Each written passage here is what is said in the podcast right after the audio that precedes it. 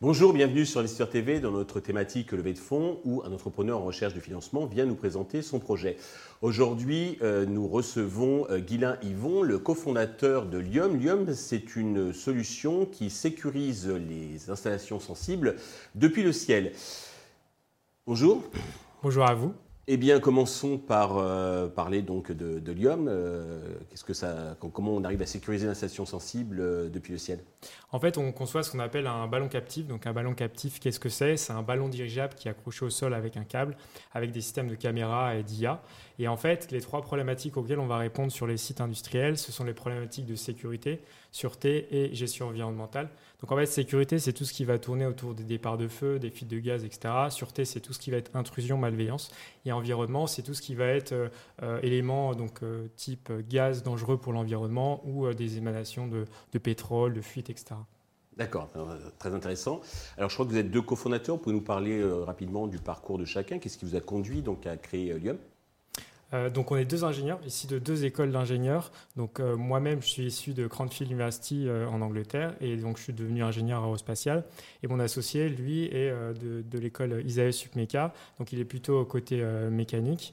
Et en fait, on a vécu en Afrique du Sud où on a, on a pu voir euh, euh, des, feux de forêt qui nous ont poussé à chercher une solution d'observation euh, pour les forêts.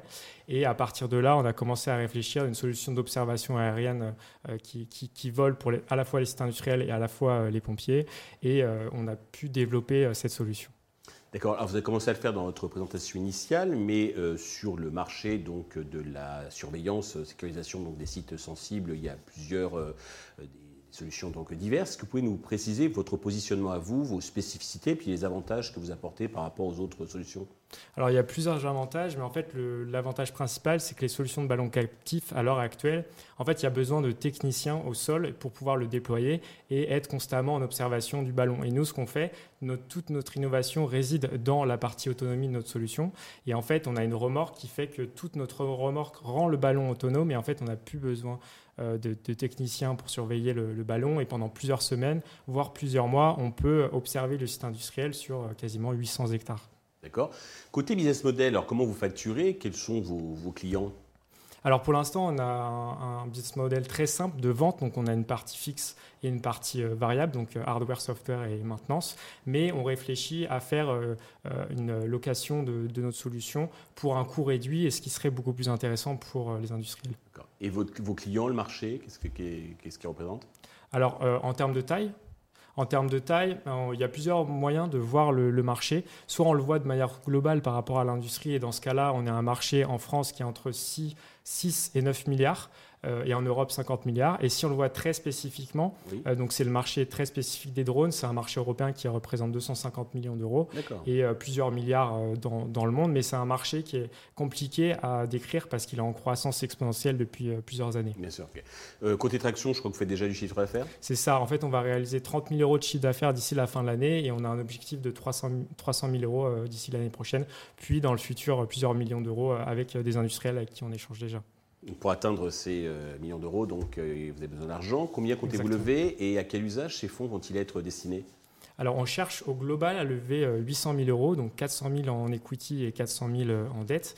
Et il y a plusieurs usages à, ces fonds. Il y a à la fois la partie RH, la partie R&D, les parties honoraires, tout ce qui est classique, locaux, etc. Sur quelle valorisation comptez-vous lever et comment l'avez-vous fixé, alors en termes de valorisation, on est aux alentours de 2,3 millions, mhm. donc pré-monnaie et euh, post-monnaie 1,9 euh, million.